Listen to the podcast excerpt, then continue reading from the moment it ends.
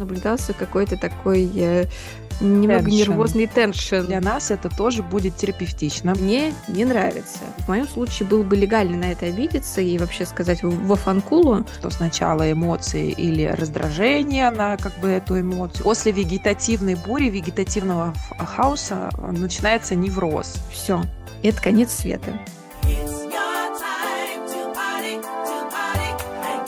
Всем привет, всем привет, всем привет. Слышно ли меня, слышно ли меня? Тебя, как всегда, прекрасно слышно. Ребята, привет! С вами на связи подкаст «А мне можно» вместе с Ингой Цахонис и Таней Климахиной. И сегодня мы разберем одну очень жаркую тему. Какую? Тема ссор. Как же мы ругаемся? И можно ли ругаться правильно? А может быть, даже эффективно? Или вообще ругаться нельзя ни в коем случае, ни в коем разе? Да, поговорим о том, что можно ли построить отношения без ссор, можно ли быть друзьями и не ссориться, или коллегами, и то, как ссоры влияют положительно или отрицательно на дальнейшие взаимоотношения между людьми. Тему Да, мы выбрали мы- не совсем случайно. Да, а, буквально на днях, не то чтобы мы даже поссорились, но наблюдался какой-то такой э, немного Теншн. нервозный теншн. Да-да-да-да-да. А, Отчасти, конечно, это еще было э, за счет того, что мы сейчас в разных городах, и это накладывает, конечно, свой отпечаток на взаимопонимание. А, Но, тем не менее, Тань, давай немножко введем в курс дела наших слушателей, что же такое с нами приключилось. Это, мне кажется, сейчас такие уже все, «А, что там произошло, что они не поделили. Да, мы как настоящие контент-мейкеры решили сделать из а, того, что происходит с нами в реальной жизни, тему для разговора. И на самом деле мне кажется, что для нас это тоже будет терапевтично, потому что я считаю, что конфликт у нас исчерпан, но так или иначе постфактум спокойно обсудить, что же произошло, а, почему возникло какое-то недопонимание, это, на мой взгляд, очень прикольно. Что же, собственно говоря, произошло? А, э, Скажем так, Действительно, Инга права в том, что у нас возникло недопонимание. Я бы, наверное, это списала на то, что действительно, когда ты находишься в разных городах, и когда у каждой из нас э, еще миллион других дел, а, иногда сложно бывает даже, вот, например, для меня выделить время для того, чтобы э, внятно прочитать, послушать и так далее, что от меня требуется и чего, например, от меня хочет другой человек. И, наверное, ну, я склонна думать, что у меня еще был ПМС. Как всегда, мы все сваливаем на ПМС, а мне можно. Ну, в общем, жизнь э, мне казалась несправедливой. И когда мы обсуждали рабочие вопросы, связанные с монтажом, потому что у нас есть прекрасный молодой человек, который помогает нам монтировать тизеры и наши выпуски, я высказала достаточно а, э, резко свою позицию о том, что мне нравится и что мне не нравится. И у меня на самом деле была аргументация простая, мне не нравится. Я вообще на самом деле с собой горжусь в плане того, что я честно об этом сказала и не стала, скажем так, туда приплюсовывать какие-то факторы, которые на самом деле не влияли на мое мнение. Мне просто честно не понравилось. И дальше, когда мы стали обсуждать этот вопрос, я, я как будто бы ам, чуть больше еще защищала свою позицию, что я имею право а, н- не одобрять все, что происходит, и, возможно, не совсем корректно, в том числе э, нашу переписку поняла, потому что я считала один посыл, а Инга, которая в переписке пыталась мне просто подсветить то, что на самом деле все хорошо, все вообще нормально, и можно не соглашаться, и это нормально, когда тебе не нравится, просто есть еще какие-то альтернативные варианты, которые стоит рассмотреть. Она-то бедная, просто, короче, под- попала, мне кажется, под горячую мою руку, и не только а, Вижу я примерно так интересно, как эту ситуацию видит Инга. Расскажи, что ты чувствовала, видела и ощущала. Ну, на самом деле, я действительно практически сразу поняла, что ты была в не совсем, скажем так, э, такой спокойной кондиции на тот момент. Вот. И э, тут самое парадоксальное, на самом деле, в этой ситуации, это прям, знаешь, это как такая, как вот такой вот школьный пример, если можно так сказать, да, когда ты действительно идешь э, к человеку с какой-то радостью поделиться, ой, смотри, как прикольно, Угу. Там в данном случае, смотри, есть еще один такой вариант. Ой, смотри, вообще классно, что наш замечательный монтажер Вова, привет. А, в принципе, Вова, привет, и прости меня, пожалуйста. Да, и что он проявляет такую инициативу, даже для меня, в принципе, в командной работе, когда человеку не все равно, а, у меня это вызывает всегда бурю эмоций, потому что, к сожалению, а, я с этим сталкиваюсь довольно редко. В основном люди работают просто, чтобы сделать задачу и, о ней забыть. Вот, и поэтому я иду к Тане такая, Таня, смотри, как классно. Таня такая, мне не нравится. Все, я такая, ну, типа, ладно. И вроде я подумала, ну, типа, ну, не нравится, значит, не нравится. Окей, откатываемся к другому варианту. И вроде как в моей-то вселенной мы все порешали. И дальше я накидываю там еще дополнительную информацию. Вот. А Таня воспринимает это как продолжение дискуссии.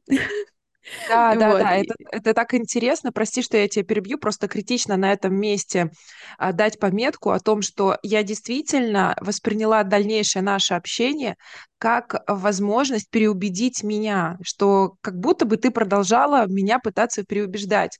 Для меня вопрос был не закрыт, а для тебя он был закрыт. И вот это получается как раз тот самый misunderstanding, который случился в частности, возможно, я думаю, во-первых, потому что мы все-таки удаленно эти моменты решаем. И второе, то, что э, у нас еще не было до этого с Ингой опыта, когда мы были глобально в чем-то не согласны. У нас не было опыта понимания друг друга в этом вопросе. Мы с этим никогда не сталкивались, и поэтому каждый понял по-своему, исходя из своего предыдущего опыта общения с другими людьми в других ситуациях, просто перенес этот паттерн на наш случай. Да, но, э, как говорится, хорошо, что мы все-таки как-то отошли от этого и не ушли в какие-то дебри там э, и эту ссору как-то не размазали еще, еще больше, и это на самом деле радует. А, в первую очередь, наверное, как раз из-за того, что мы все-таки настроены на то, чтобы в конечном итоге друг друга понять. Наверное, это самое главное. Потому что когда ты хочешь понять, ты делаешь, в принципе, все от себя зависящее. Вот. А у меня есть еще один пример. Ну, на самом деле, как? У меня их на самом деле много, к сожалению, наверное, я не знаю.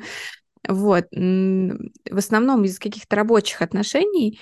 Вот. И э, здесь э, иной э, исход ситуации, когда я предпринимала довольно много попыток, чтобы как-то исчерпать конфликт, э, показать человеку, что я не даю комментарий к его личности, и мы говорим исключительно только о рабочих задачах, о действиях человека по рабочим задачам, а, а не о том, какой он там, не знаю, умный, неумный, классный, не классный и так далее и тому подобное.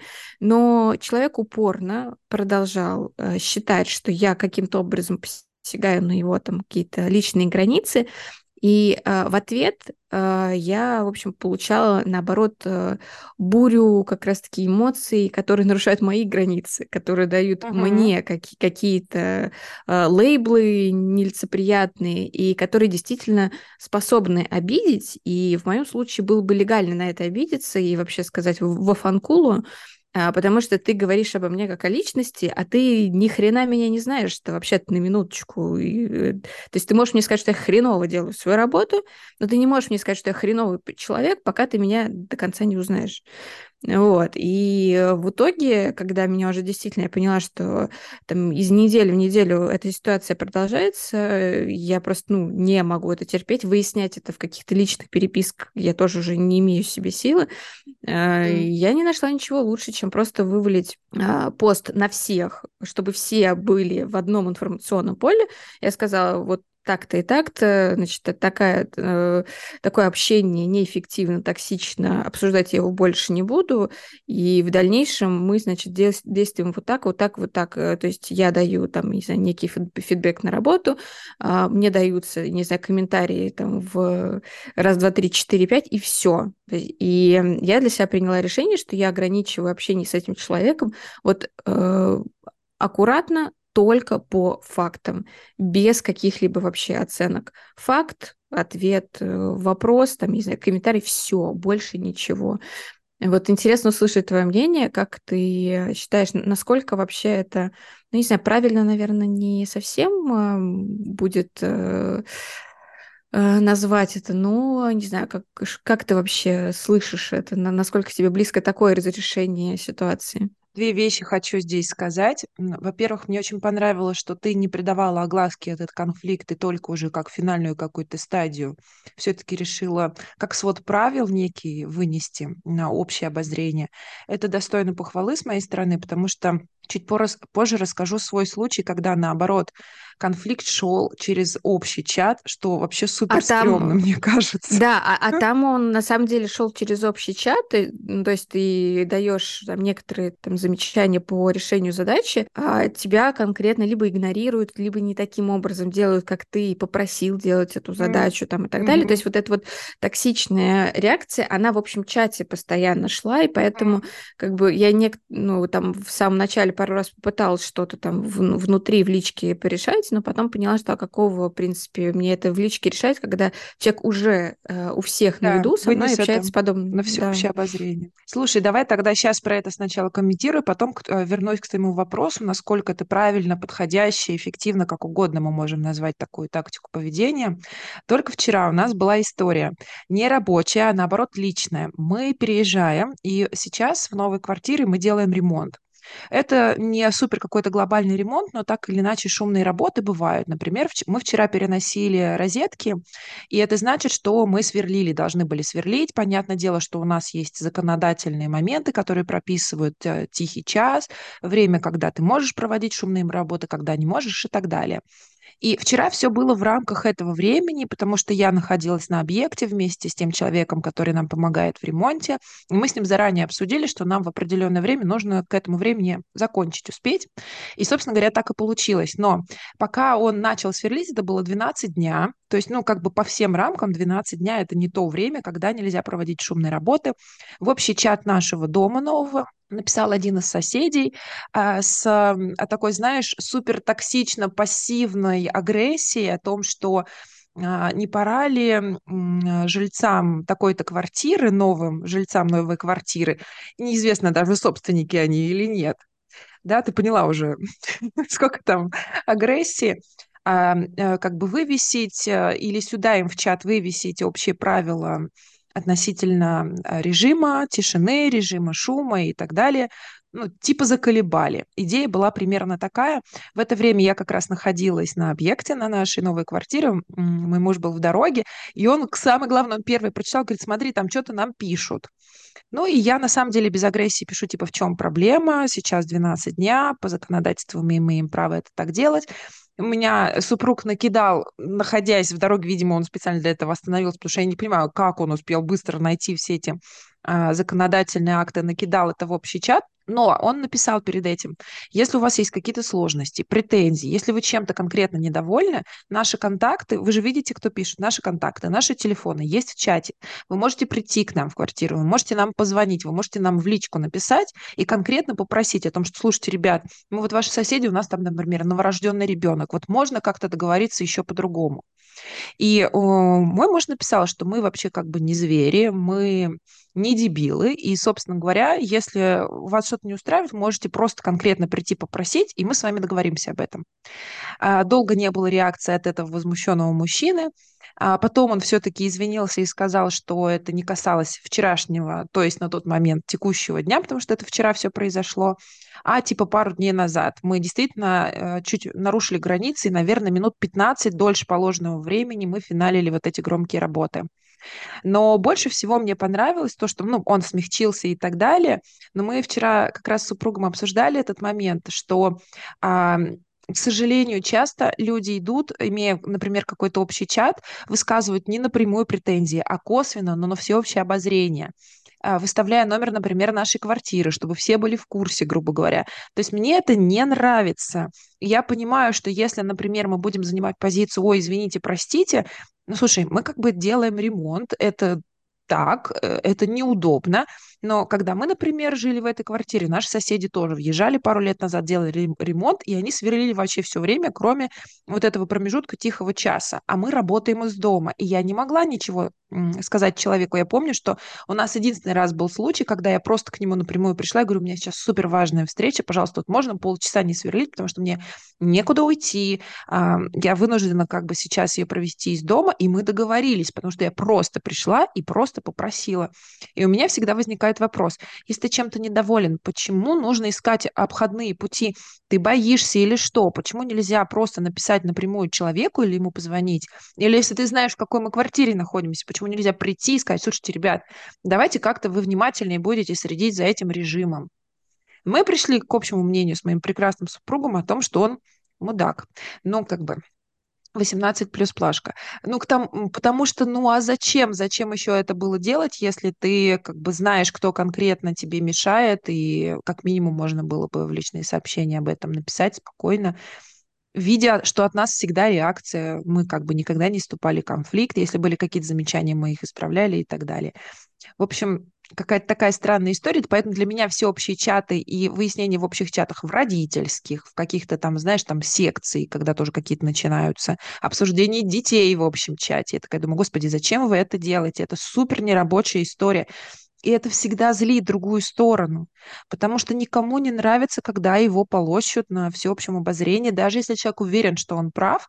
В принципе, когда, грубо говоря, мы выносим грязное белье на всеобщее обозрение, это не та тактика, которая располагать будет другого человека к компромиссу, контакту и так далее.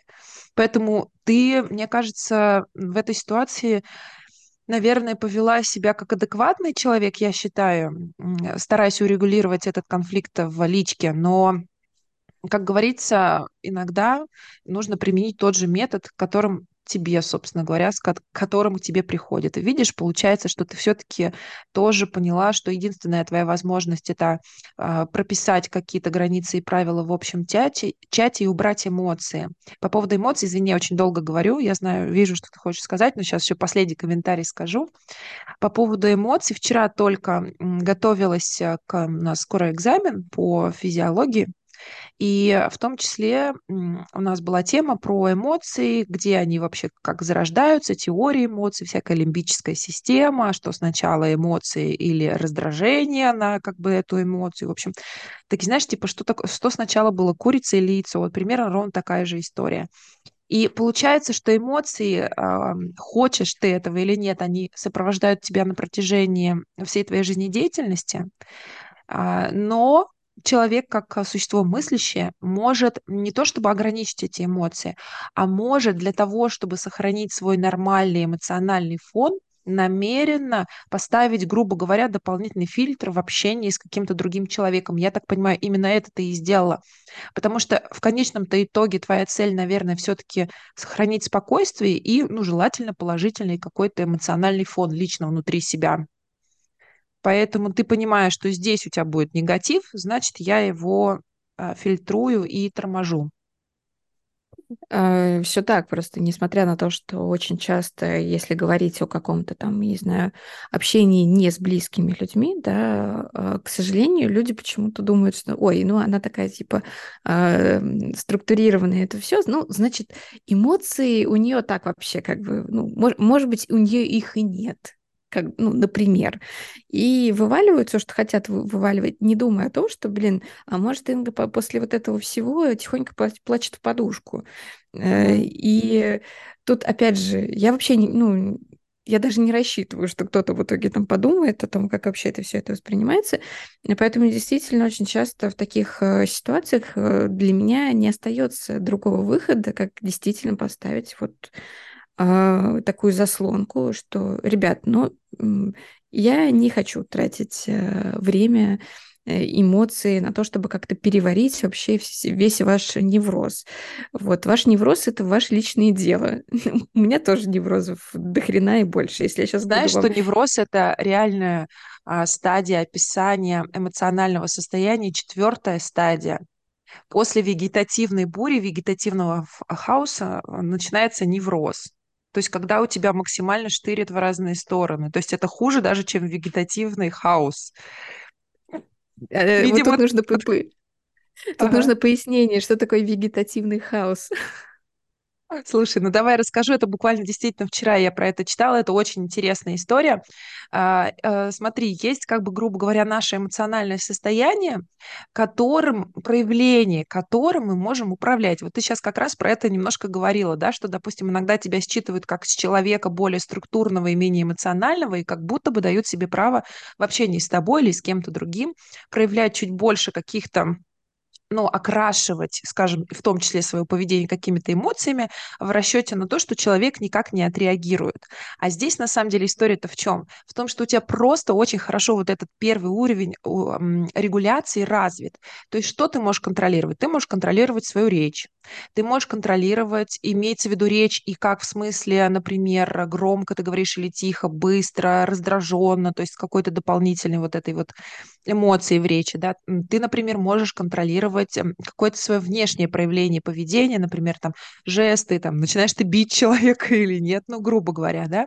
То есть те вещи, которые на самом деле для того, чтобы ее сделать, тебе же нужно несколько этапов внутри своей головы провести. Получается, это легко контролируемо. И у людей, так скажем, которые считываются как менее эмоциональные, более спокойные, у них просто выше уровень этого контроля им как бы это или паттерн уже привычный, или от природы. Человек просто вот спокойный, потому что он хорошо контролирует свою речь, там, я не знаю, свои жесты, мимику и так далее.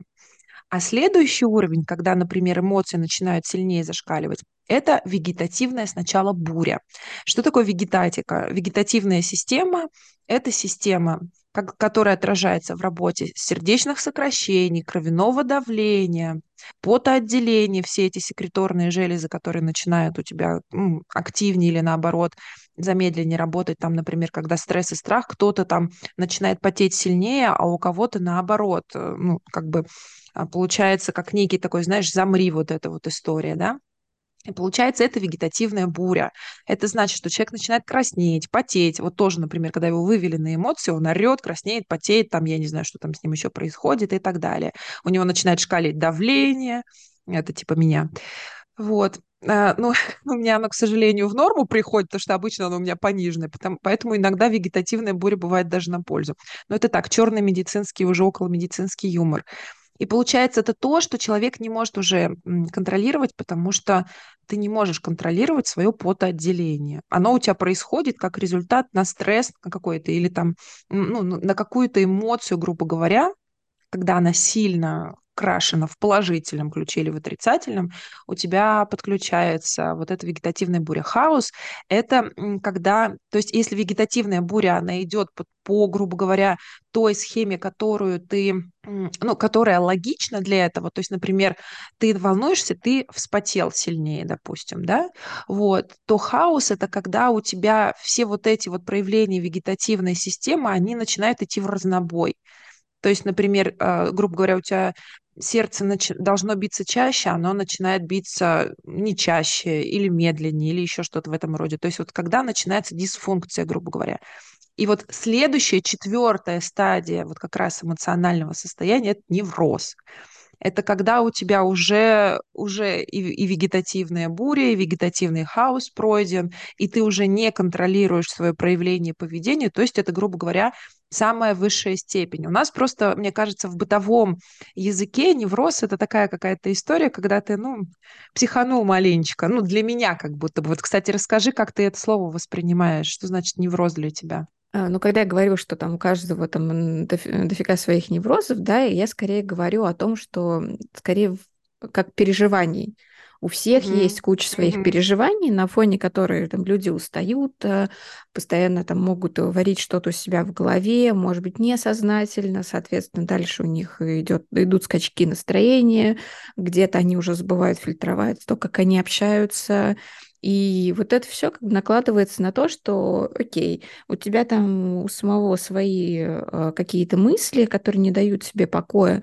Э, человек, который в данную минуту с тобой общается, не имеет к этому никакого отношения, но ты перекладываешь э, свою эмоцию на этого человека. И такой, типа, если тебя там где-то, не знаю, в личной жизни там или каким-то иным там способом, может быть, из прошлого что-то тебя триггернуло, да, а, в итоге ты воспринимаешь этого человека, даже если он вообще не хотел, не думал о том, что ты так это считаешь, ты его воспримешь как врага и будешь реагировать на него именно как на врага. И угу. в крайних проявлениях, э, сколько бы ты тебе человек не говорил, что «Э, я не тебе не враг, я тебя не оцениваю, мы смотрим только на какую-то задачу там и так далее. Это неважно, вот просто, правда. Эм, Причем я хочу сказать, что я вот прям прямым текстом, как устно, так и письменно, я э, разным людям периодически прям говорила, э, писала прямой текст, что смотри, я тебе сразу даю дисклеймер, я не оцениваю тебя как личность, не для красного словца я сейчас это проговариваю, а я действительно так считаю. Ты mm-hmm. в личной жизни, можем с тобой общаться, там, супер классный, может быть, прекрасный человек, и нам будет вообще очень э, замечательно там поболтать, что-то обсудить. Здесь пространство, где я даю тебе комментарий на конкретные действия, и мы это можем с тобой пофиксить. Не, вот, к сожалению, это довольно редко работают, вероятно, просто потому что, ну, какие-то люди не хотят слышать или не могут слышать. Ну, тут очень много, может быть, на самом деле. Не, не могу залезть каждому в голову. Uh-huh, и как uh-huh. раз из-за того, что я не могу залезть каждому в голову, а если вдруг я мне это тоже, кстати, бывает. Я начинаю думать, не, блин, ну, может быть, может быть, все-таки я что-то не так сделала. Ой, давай-ка я подумаю. А, а вот она ведь, наверное, сейчас бедненькая распереживалась из того, что я ей так сказала. И в итоге я сама же себе делаю хуже. Ну да. И, ну, в конечном итоге я такая, так, окей, погодите, погодите, я могу за себя отвечать. Вот мне угу. сейчас плохо от того, что я начинаю эту гиперэмпатию проявлять. Угу. Не надо, не надо, не надо. Кому от этого будет хорошо? Никому. Человеку поможет он либо сам, либо там, я не знаю, квалифицированный специалист, либо друзья, родители и так далее. Вот. Ну и дальше идет. Ну да, иногда, иногда просто полезно сказать, что все остальные дебилы, одни мы там умные, хорошие. Вот для меня, знаешь, это я как бы с точки зрения, например, правильности, это неправильный подход. Но для меня это разрядка. Я знаю, что для меня работает. Когда у нас, например, сейчас какие-то накладки, у нас, например, запил один работник, который э, пол укладывает. И как бы ему осталось доделать небольшой, на самом деле, кусок, то есть он всю как большую сложную работу он уже провел, и он пропал с радаров. И, конечно, в первый день мы там типа переживали, да, у нас есть запас какой-то времени и так далее, но мы переживали, думали, может быть, с ним что-то случилось. Потом мы, знаешь, это вот эти вот стадии там типа агрессия, торг, вот это вот все мы пошли. Вот, потом там мы думали, окей, какие варианты у нас еще есть. Потом мы там, господи, вообще никому нельзя доверять, что за люди. То есть ты, знаешь, начинаешь экстраполировать на всех вообще подряд и так далее и тому подобное. И потом в какой-то момент ты успокаиваешься. Меня, например, всегда успокаивает эта история, что я действительно даже иногда сама себе это говорю. Все вокруг дураки, одна я умная. Не для того, чтобы... Не потому что я реально так считаю. Просто для меня это такой читер, читерский ход, когда я могу, зна, зная это, могу себя немножко просто привести в вот это стабильное состояние, из которого я дальше могу что-то решать. Вот, например, даже когда я пришла в стабильное состояние по нашему конфликту, я поняла, что я, допустим, неправильно считала твой посыл. Я, возможно, как бы была права в том, что я четко выставила высказала свою позицию, но, например, не права в том, как я отреагировала на какое-то дальнейшее, на какие-то твои шаги. И, ну, как бы я честно призналась прежде всего себе в этом, что, слушай, Таня, ну тут ты поэмоционировал, тут на самом деле ты была не права. Но ключевое слово делать это в спокойном состоянии. А когда ты вот только еще пережив, например, какое-то потрясение, конфликт, ссору, пытаешься ее проанализировать, мне кажется, это не рабочая схема, просто потому что тут как бы два пути по большей части. Ты или сваливаешься в обвинение другой стороны, или начинаешь реально брать вину на себя и иногда даже незаслуженно себя ругать и пытаться себя подстроить под как бы ситуацию, что тоже на самом деле стрёмно, потому что, ну, по факту, в глубине этой души ты же понимаешь, что, грубо говоря, ты был прав, но просто в этой ситуации тебе пришлось подстроиться. И я не против, на самом деле, того, что иногда нужно подстроиться. Я не тот человек, который будет, будет идти на открытый конфликт но не в ущерб все-таки своему внутреннему состоянию, что типа я так не думаю, но я все равно подстраиваюсь. Ну, потому что рано или поздно это выльется в какой-то конфликт на ровном месте на самом деле. И другой человек, может быть, даже не поймет, что ты под него подстраивался. Вот в чем фишка, мне кажется, и сложность. И прикольно проговаривать все. То есть вот мы, мы поссорились, мы проговорили. А, Мы хотели с тобой обсудить, что происходит с отношениями после ссор, могут ли ссоры укреплять отношения. И мне кажется, сейчас кл- классно к этому перейти. Что ты думаешь по этому поводу, основываясь на своем жизненном опыте, на твоих взаимоотношениях с другими людьми? Тут на самом деле действительно, я слишком часто говорю, по-моему, сегодня слово действительно, Нормально. действительно. Слушай, здесь все зависит от того, с какими выводами и с каким вообще настроением ты выходишь а, из там с той или иной ссоры. Потому что одно дело, когда там, а, там десятый раз по одному и то, тому же сценарию, да, там идти, вот, а, и ты понимаешь, что окей, там в очередной раз произошла ссора, но ничего нового в плане там, как мы ее решили, не произошло. И вот это скорее, наверное, идет не на укрепление, а все-таки вот это как такой красный флажок, что, блин, надо что-то поменять. Вот. А, а вот если все-таки получается выйти так, окей, ну смотри, давай все-таки придумаем, как, как быть по-другому, да, чтобы и, и тебе, и мне все-таки потом как-то чуть проще выходить из этого состояния. А, Ну и в дальнейшем как-то воспринимать а, такие моменты, ну, может быть, не столько легче, ну, по крайней мере, с пониманием, что да, вот сейчас есть какой-то неприятный момент, но он пройдет, мы сможем с этим справиться.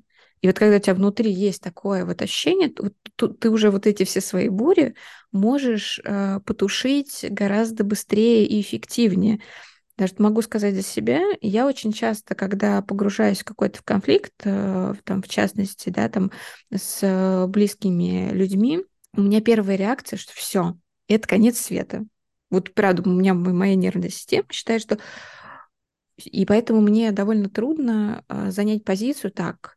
Надо там какое-то время залечь на дно, просто там, не знаю, по- помолчать, э, по- подумать, э, и потом уже более-менее успокоившись, прийти там, ну, давай с тобой как-то проговорим эту ситуацию.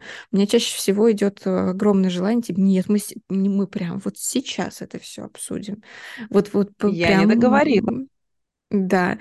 И, ну, в в моей картине мира, типа, если я сейчас это не обсужу, то я потом просто еще больше себе напридумываю, и когда мы придем к тому моменту, когда там ты будешь там а, готов, готова со мной это как-то обсудить, и я там еще столько тебе выкачу вообще всех своих мыслей, что будет как будто бы хуже.